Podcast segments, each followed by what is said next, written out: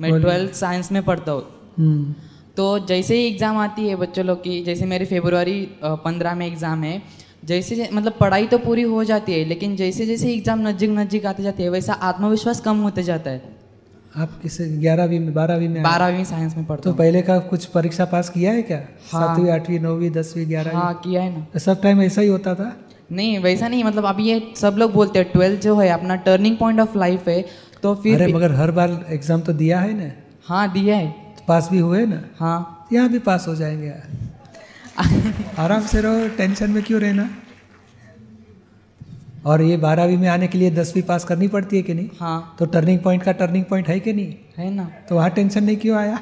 तो सभी लोग तो बोलते हैं तो मतलब मेरा भी विश्वास है कि अस- पास तो हो जाएंगे लेकिन जैसे ही उस आत्मविश्वास कम जे तो होता है जो हमारे गुणों पे असर कर देता है हाँ तो अभी क्या करो दादा भगवान के असीम जय जयकार बोलो दादा भगवान से शक्ति मांगो अच्छी तरह मैं पढ़ाई करूँ हमें आत्मविश्वास बढ़े मुझे शक्ति दो कंसंट्रेशन पावर रहे ग्रास्पिंग पावर रहे मैं अच्छी तरह पढ़ाई करके अच्छी तरह एग्जाम दे सकूँ मुझे शक्ति दो ठीक है और और भी मन विश्वास जरा ढीला हो गया शक्ति मांग लो